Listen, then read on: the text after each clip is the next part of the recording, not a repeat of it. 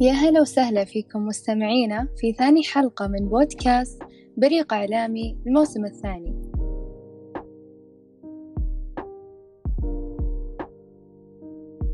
اليوم بإذن الله راح يكون موضوعنا عن صناعة المحتوى. أرحب فيكم مجددا وأرحب بضيوفنا وأرحب في زميلي عبد الله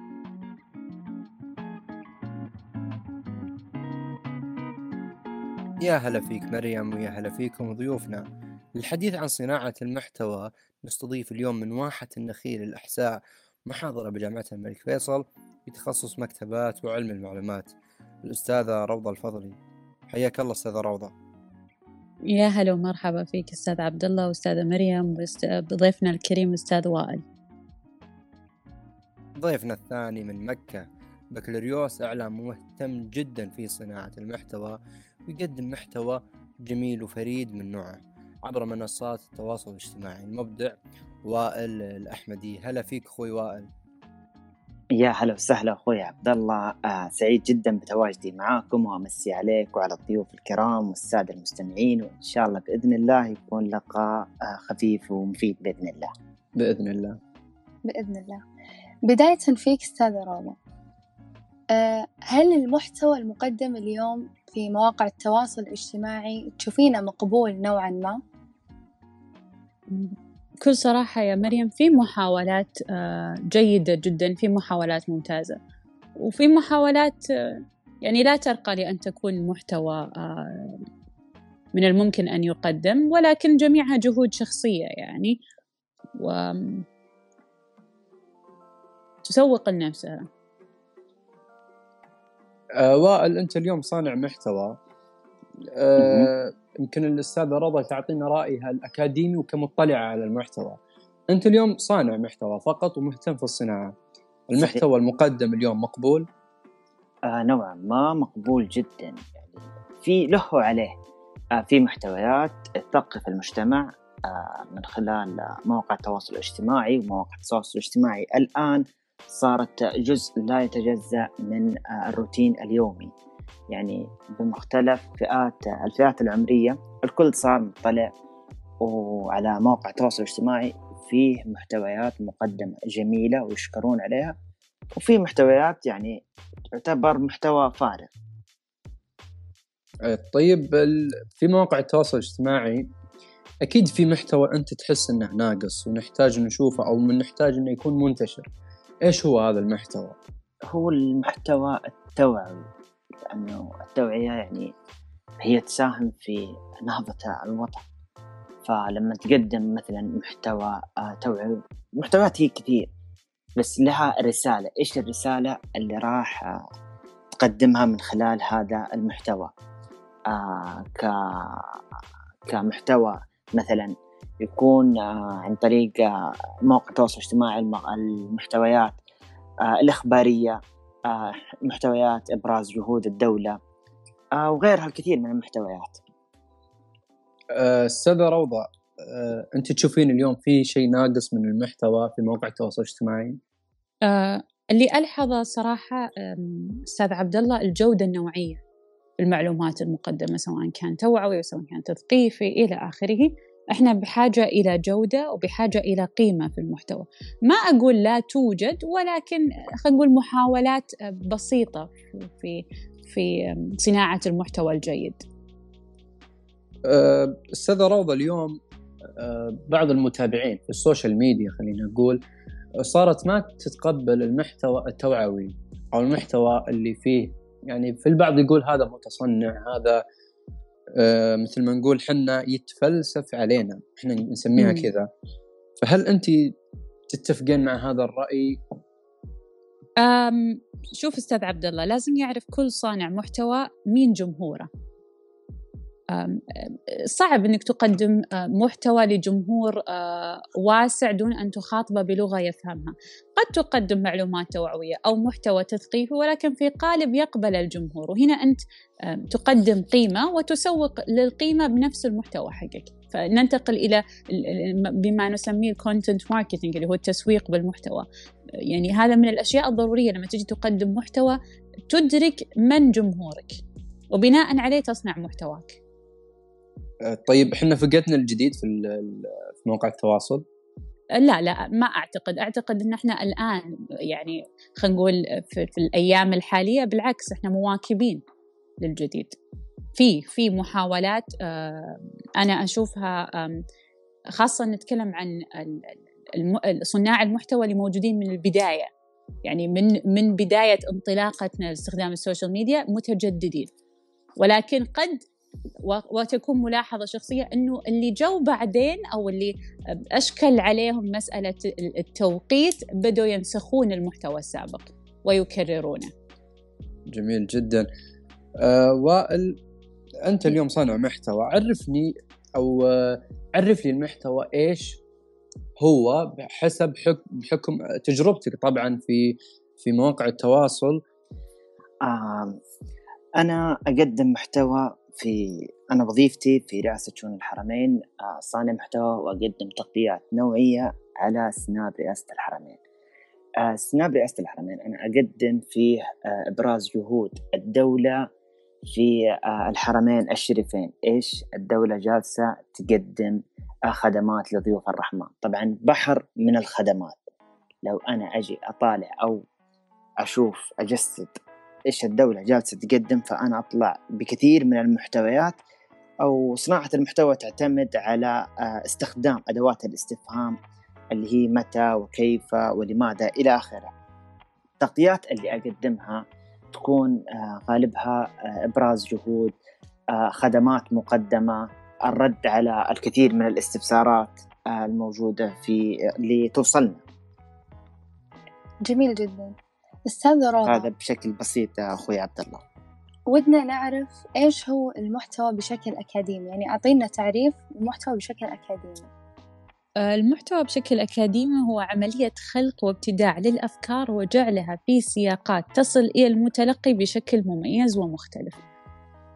أيضا آه، المحتوى يكون مرئي مقروء ومسموع ويمر بمراحل عديدة حتى يصل إلى الجمهور. طيب المحتوى الحين السوشيال ميديا في ابتكار؟ الناس تحاول تبتكر محتوى جديد؟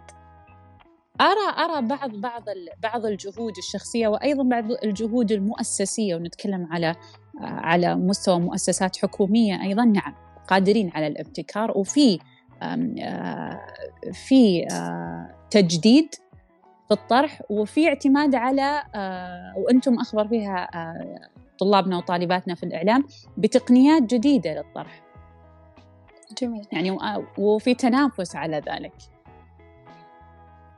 آه، أستاذة روضة إحنا اليوم عندنا اهتمام جدا في المحتوى اللي يقدم في السوشيال ميديا. بس ما عندنا اهتمام بالمحتوى اللي يقدم في التلفزيون في الإذاعة في الصحافة. ليش غابت عنا هذه الأهمية؟ بوجهه نظرك الشخصية. أستاذ عبد الله من ناحية الجمهور أو من ناحية صناع المحتوى؟ من خليني أتكلم من ناحية الجمهور. آه، ال- الجمهور الآن ميال يا عبد الله في عالم متسارع إحنا ميالين للسرعة في الحصول على المعلومة. ما تقدر توقت ساعتك وتقول والله بشوف البرنامج الفلاني أو آه، أنا الآن يعني مضطر أجلس عشان أشوف. إحنا نحب المعلومة السريعة الاستهلاك السريع للمعلومات. طيب جميل. أستاذة روضة. طيب خليني الحين أتكلم عن صانع المحتوى. صانع المحتوى ليش ما ما يروح لل للوسائل الإعلامية التلفزيون والصحافة. لأن المحتوى في ال- ال- المحتوى اللي يقدم على ال social media انتشاره أسرع وصوله أسرع. التفاعل معه نتكلم عن خاصية مهمة جدا في في ال- الإعلام وفي صناعة المحتوى ال feedback اللي يجيك ردة الفعل السريعة الاستجابة التفاعل. التفاعل آه، يا أستاذ عبد الله يعطيك محتوى آخر جديد. فصانع المحتوى بحاجة إلى هذا التفاعل المباشر والسريع جدا أه، بما أنك أنت وائل صانع محتوى. أه، أنت ليش ما اتجهت إلى التلفزيون أو الإذاعة؟ التلفزيون أو الإذاعة بداية ما تخرجت أنا من الجامعة آه، حصلت لي قدمت على أكثر من وظيفة في المجال الإعلام بس ما الله كتب توظفت في أحد البنوك استفدت خبرة تقريبا هي آه، التواصل المباشر مع آه، العملاء أو مواجهة الجمهور. مواجهة الجمهور هذه آه، تعطيك آه، تعطيك خبرة في كيف تتواصل مع الجمهور خاصة إذا كان التواصل مباشر لأنه يختلف عليك جميع يج- يجون عليك آه، جميع آه، الفئات آه، فئات المجتمع. فهي آه، نفسها تقريبا. بعدها انتقلت إلى أحد آه، المستشفيات. بعدها صارت لي وظيفة في الإعلام وبدايتي تقريبا في الإعلام ما كنت آه، ممارس. بس من خلال الممارسة بعد توفيق الله سبحانه وتعالى ودعاء الوالدين بديت خطوة بخطوة. عرفت كيف أصنع المحتوى قد يكون صناعة المحتوى من سؤال يعني سؤال يتداور في ذهنك أو سؤال يتوجه لك أنت. آه يعني كمثال مثلا أحد يسأل عن خدمة معينة آه في الحرم أو في مجال عملي يعني. فمن خلال هذا السؤال أنت تقدر تبني عليه محتوى. وزي ما قالت الأستاذة روضة المواقع التواصل الاجتماعي هي الناس يدورون على الشيء البسيط السهل ما عاد يبغون الشيء المطول. تقريبا الدقيقتين والثلاث دقائق هذه أنا أشوفها كافية في عمل تغطية بسيطة وسريعة. ممكن أنتم تكلمتوا عن السرعة كثير. أنت وائل خليني أتكلم عن محتواك. أنت كيف سوقت للمحتوى؟ كيف سوقت للمحتوى؟ هو حسب جودة المحتوى. المحتوى قدر ما كان بسيط وسهل وتتكلم. باللغة بلغة الناس العامية أو اللغة البيضاء توصل. فإحنا لو نجي نتكلم نتكلم عن الحرم. الحرم كم مليون مسلم حول العالم. تقريبا يعني بيتابع هذا الشيء. قوة المحتوى الموجودة آه واللي يا ربي لك الحمد الله وفقني إني أكون أحد ضيوف آه أحد خدام ضيوف الرحمن. هي اللي ساهمت هي اللي ساهمت في ترويج للمحتوى. يعني في بعض الأحيان أسوي تغطية من أربع خمس دقائق ما يلقى عليها ما ألقى عليها صدى. أحيانا من دقيقة واحدة بيوصل صداها أو تقريبا من أنا أفتكر آه مقطع بسيط من 20 ثانية كان يتكلم عن آه تحفيظ القرآن آه لذوي الإعاقة من فئة الصم والبكم بلغة الإشارة. لقى رواج كبير جدا لأنه ما نشر المقطع إلا في السناب شات. من خلال السناب شات آه أتروج لوسائل إعلام أخرى. ما شاء الله. يعني لاقى إقبال كبير جدا. إقبال كبير. فطالما مثل ما قالت الأستاذة روضة المحتوى مهما كانت قوته وجودته هو يسوق نفسه في بنفسه. ما شاء الله. آه برضو من الأشياء الثانية حاول قدر الإمكان كمتخصص أو كبا أو كمبتدئ في صناعة المحتوى. ما عليك الممارسة. الممارسة عليك الإطلاع. أحاول أجرب مرة ومرتين وثلاثة. أنا بدايتي تقريبا يعني ما كنت أطلع في سنابي. سنابي أنا ما كنت أطلع فيه ولا كنت أقدر أتكلم فيه. فمع الممارسة حتى الممارسة قد تكون من خلال المراية. أقعد أتكلم قدام المراية على انه جمهور يقدم جميل. قدامي. جميل جدا. واحيانا إيه واحيانا برضه هي في البداية مهنة الإعلام هي مهنة مصاعب أحيانا لما في بدايتي كانوا يتلمون علي الجمهور كنت أتوتر نوعا ما. فخلاص مع الاستمرارية هذه كلها بإذن الله تروح. جميل جدا. أستاذة روضة استمعتي لطريقة التسويق للمحتوى وائل. بوجهة نظرك الأكاديمية تشوفينها طريقة صحيحة أن المحتوى القوي يسوق لنفسه ما يحتاج أي جهد من الشخص أنه يسوق المحتوى؟ كجهود تسويقية لابد أن تحضر الجهود التسويقية.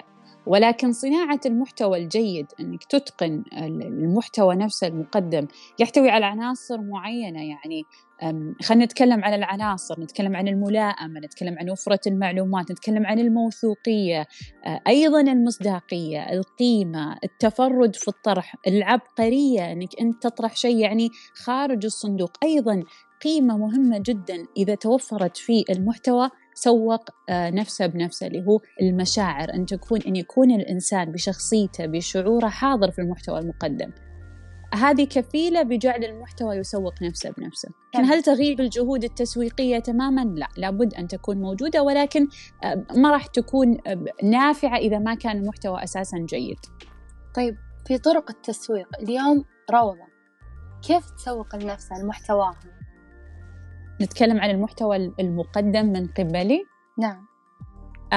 أنا دائما حريصة في أي محتوى أقدمه. تلبية حاجة لدى الجمهور اللي أنا أوجه له المحتوى. إيش يحتاج الجمهور؟ يحتاج توعية في مثلا طرق المذاكرة موجود يعني أعمل عليها. أه توعية في مسألة تقدير الذات الثقة بالنفس. أتلمس حاجة الجمهور وبالتالي أقدم تجربتي الشخصية في المحتوى. تحضر المشاعر وتحضر أه القيمة التي ستضيف إلى الجمهور. استاذة روضة مين يختار المحتوى الصانع أم الجمهور؟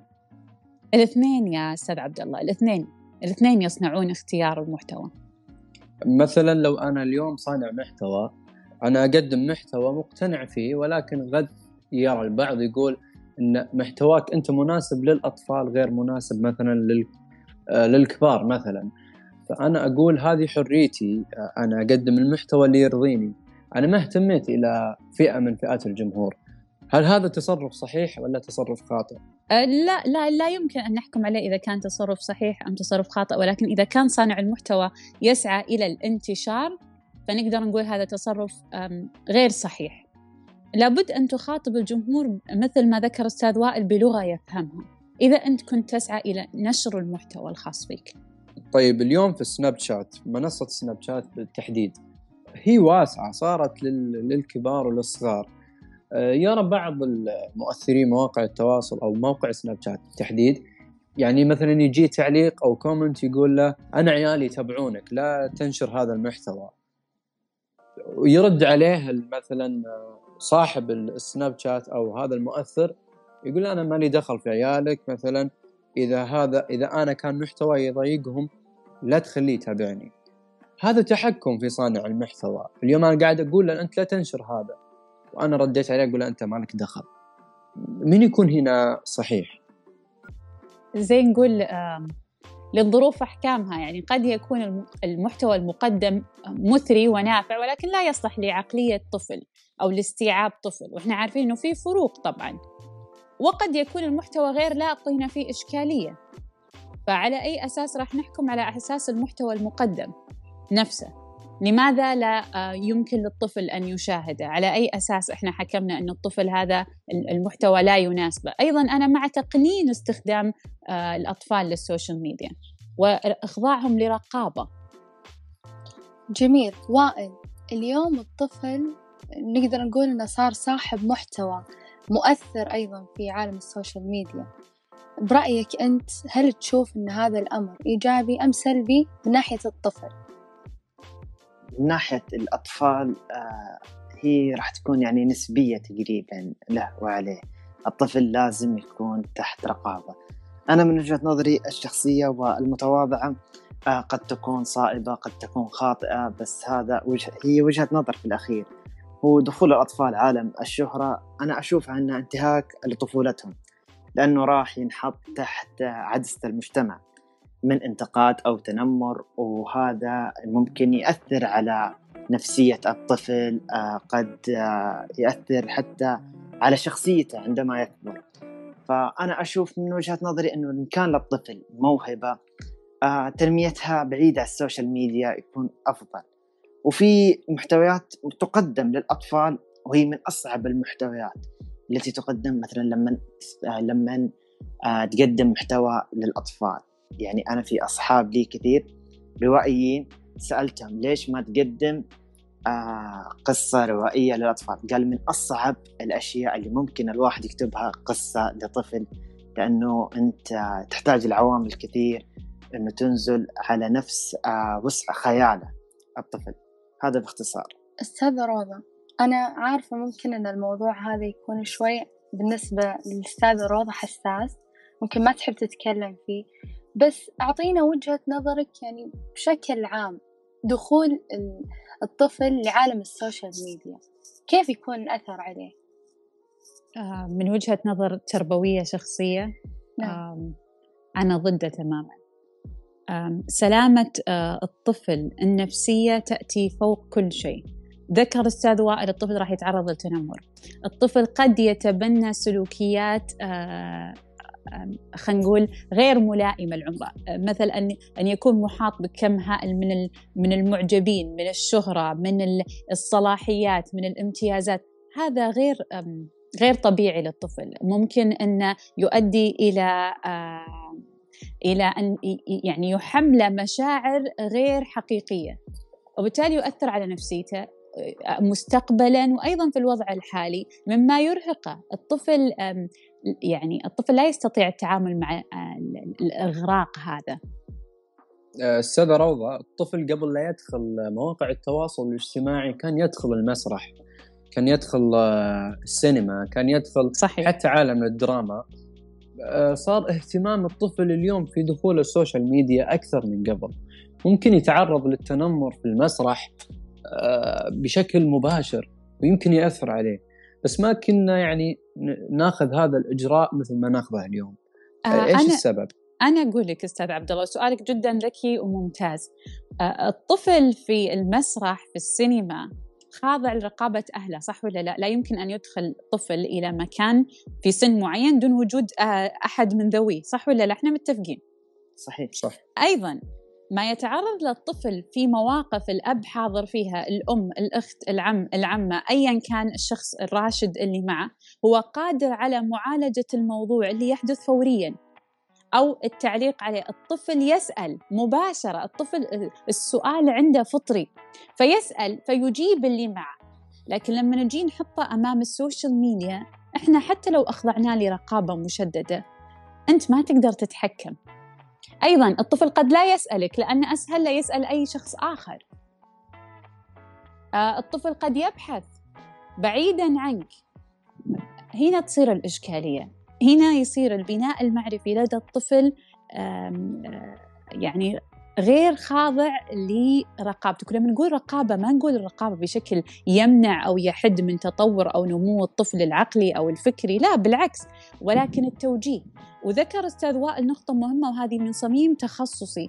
لما نجي نتكلم عن أدب الطفل أدب الطفل يعني يعتبر من أصعب الأنواع في الكتابة لأن كلمة واحدة كلمة واحدة قد تغير قد تغير مسار الفكرة لدى الطفل. صورة واحدة مرسومة صورة يعني آه، رسمة موجودة مرفقة في كتاب أدب للأطفال قد تشي بالكثير وقد تنقل الكثير.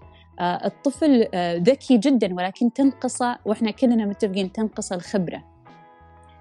هنا تقع يعني الإشكالية. يعني في فرق بين الطفل المسرحي أو الطفل الفنان وبين الطفل اللي اليوم جالسين نشوفه في مواقع التواصل. صح أستاذ يوج... صحيح يوجد فرق كبير يوجد فرق كبير أيضا على ناحية المهارات الشخصية اللي يبنيها الطفل على المسرح تختلف عن المهارات الشخصية اللي يبنيها طفل مشهور على ال social media. آه، وائل أنت كمهتم في صانع المحتوى أنت تشوف اليوم أن الطفل المسرحي يختلف عن الطفل اللي في ال social media؟ أنا أتفق آه، جملة وتفصيلا فيما قالته الأستاذة روضة. آه الطفل إنه لو في موهبة حقيقية للطفل نميها بعيدا عن ال social media.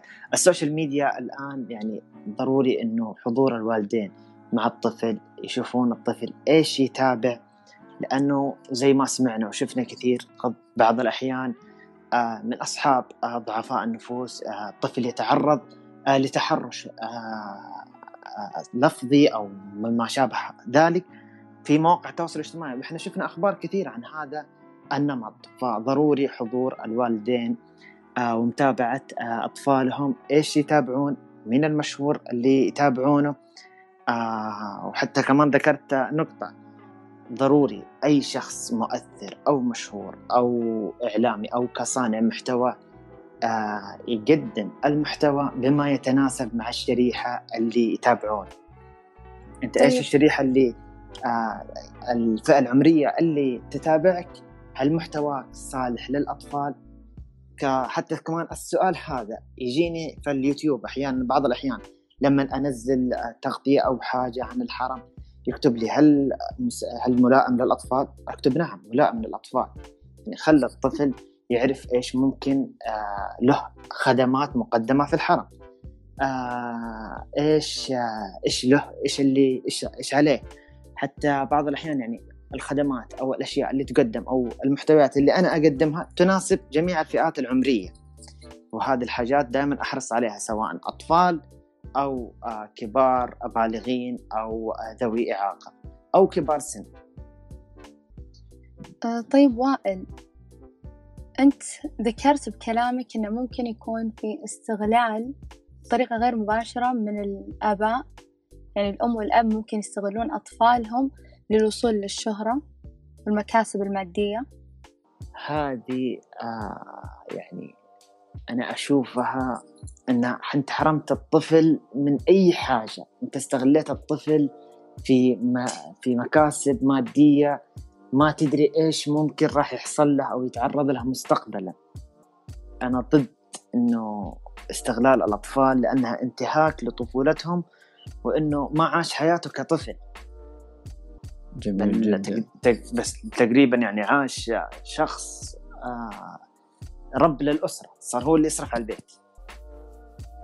أقول يبدو لي ان محور الطفل أو الطفل والسوشيال ميديا أحسه مح... شيء حساس عنده. حس جدا جدا حساس و... ودوره مهم. لأنه حتى التلفزيون آه التلفزيون زي ما درسنا في الإعلام إنه مربي. الطفل يتأثر سريع التأثير. بهذه المحتويات اللي بيشوفها أستاذ روضة أنت اليوم يعني في بعض ال- الكلام على الطفل والمحتوى. أنت ما تحسين إن جالسين نمنع إن الطفل يكون صانع محتوى؟ هل إحنا نمنع إن الطفل يكون صانع محتوى؟ من كلام البعض. مسألة يعني مسألة شائكة بالنسبة لي، هل يصنع الطفل محتوى أم لا؟ في في أطفال على مستوى المملكة العربية السعودية وأيضا آه، على مستوى العالم قد يؤلفون كتب، أطفال يؤلفون روايات، في أطفال مبدعين في الرسم لكن خلونا نبعدهم عن السوشيال ميديا نوعا ما، إحنا يعني يمكن يتكلمون فيه بشكل أفضل أخصائيين التربية والطفل أكثر منا حنا، ولكن هذه وجهة نظر شخصية يعني. قد ما نقدر المفروض نوفر للطفل بيئة سليمة ينمو ويتطور فيها بعيدا عن أي أذى. قبل فترة آه، استاذه روضة طرح كلام يعني كلام آه، قد يكون صحيح قد يكون خاطئ وهو أنه يدرس الأطفال آه، المواد التي تخص الإعلام. انت تشوفين أن هذه ممكن أنها تساعد في صناعة المحتوى يمكن يطلع لي الطفل صانع محتوى إذا درس الإعلام من مثلا خليني أقول من المرحلة الإبتدائية مثلا. ما أدري إذا راح تكون نافعة في مجال أنه يصنع محتوى إعلامي ولكن يهمني جدا يفهم الطفل الإعلام عشان يستوعب الرسائل المقدمة له. لو كان لو درس المواد هذه بطريقة مبسطة جدا بالعكس أنا أنقذه وأحميه من آه، من ممكن الآثار السلبية للإعلام وأخليه ممكن متفاعل جيد. لكن هل يصنع محتوى؟ أنا أرى أنه هذا السؤال يعني لا أستطيع الإجابة عنه بما أني ماني متخصصة في آه، جميل. جميل الطفل. جدا في, آه، في حاجة بس ودي أتطرق لها آه من اتفضل. الأشياء اللي صارت لي أنا أنا أشوف من وجهة نظري الشخصية قد تصيب أو قد تخطئ لكن ما شاء الله تبارك الرحمن أنا في حياتي ما تقابلت مع شخص من ذوي الجنسية آه، المصرية إخواننا المصريين أخذ في لقاء ما يمانع ابدا.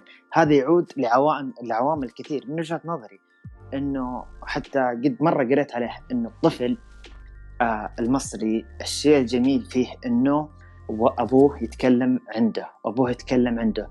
الوالدينه يعطونه الحرية في الكلام إنه يتكلم معاهم. بغض النظر عن فئات كثير يعني حتى بعض الأحيان لما آخذ لقاء مع مع أي شخص كان من أي جنسية أحيانا يمتنع عن هذا الشيء.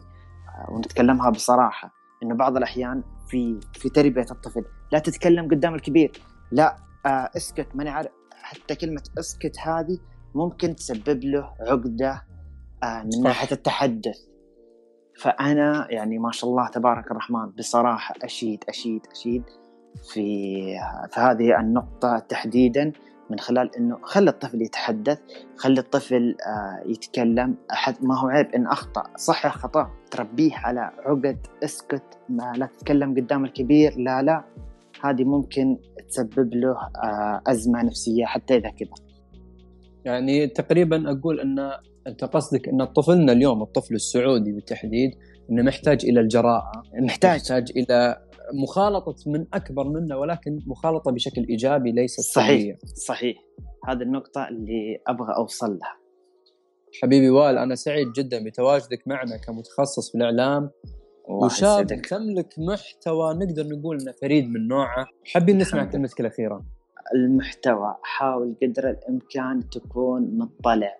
آه كلنا حتى بعد الإعلام حتى وإحنا ممارسين للإعلام ما زلنا نتعلم.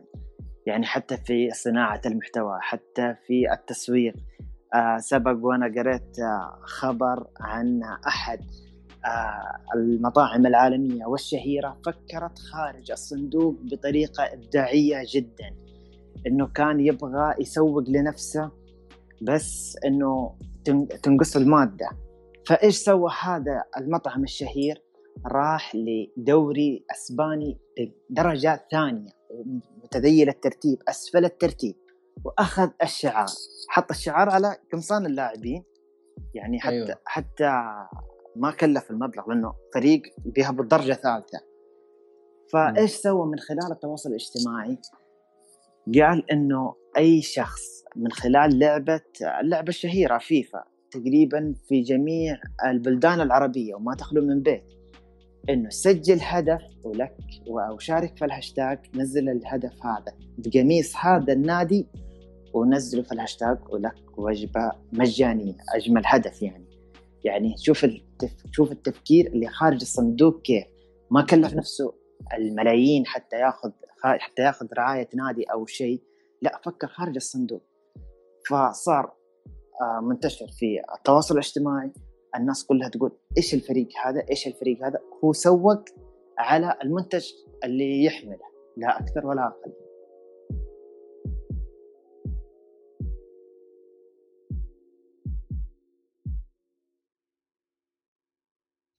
كل الشكر لضيوفنا الأعزاء. في نهاية الحلقة أشكركم مستمعينا لاستماعكم لبودكاست بريق إعلامي للموسم الثاني. ترقبونا بالحلقات القادمة بمواضيع شيقة بإذن الله. من السهل إيجاد المحتوى وصناعته والتسويق له لكن نقطة الاختلاف تكمن في اختيارك للمحتوى الذي تقدمه وطريقتك في التسويق له. كنت معكم أنا مريم العواد وزميلي عبد الله شعيب. دمتم بخير.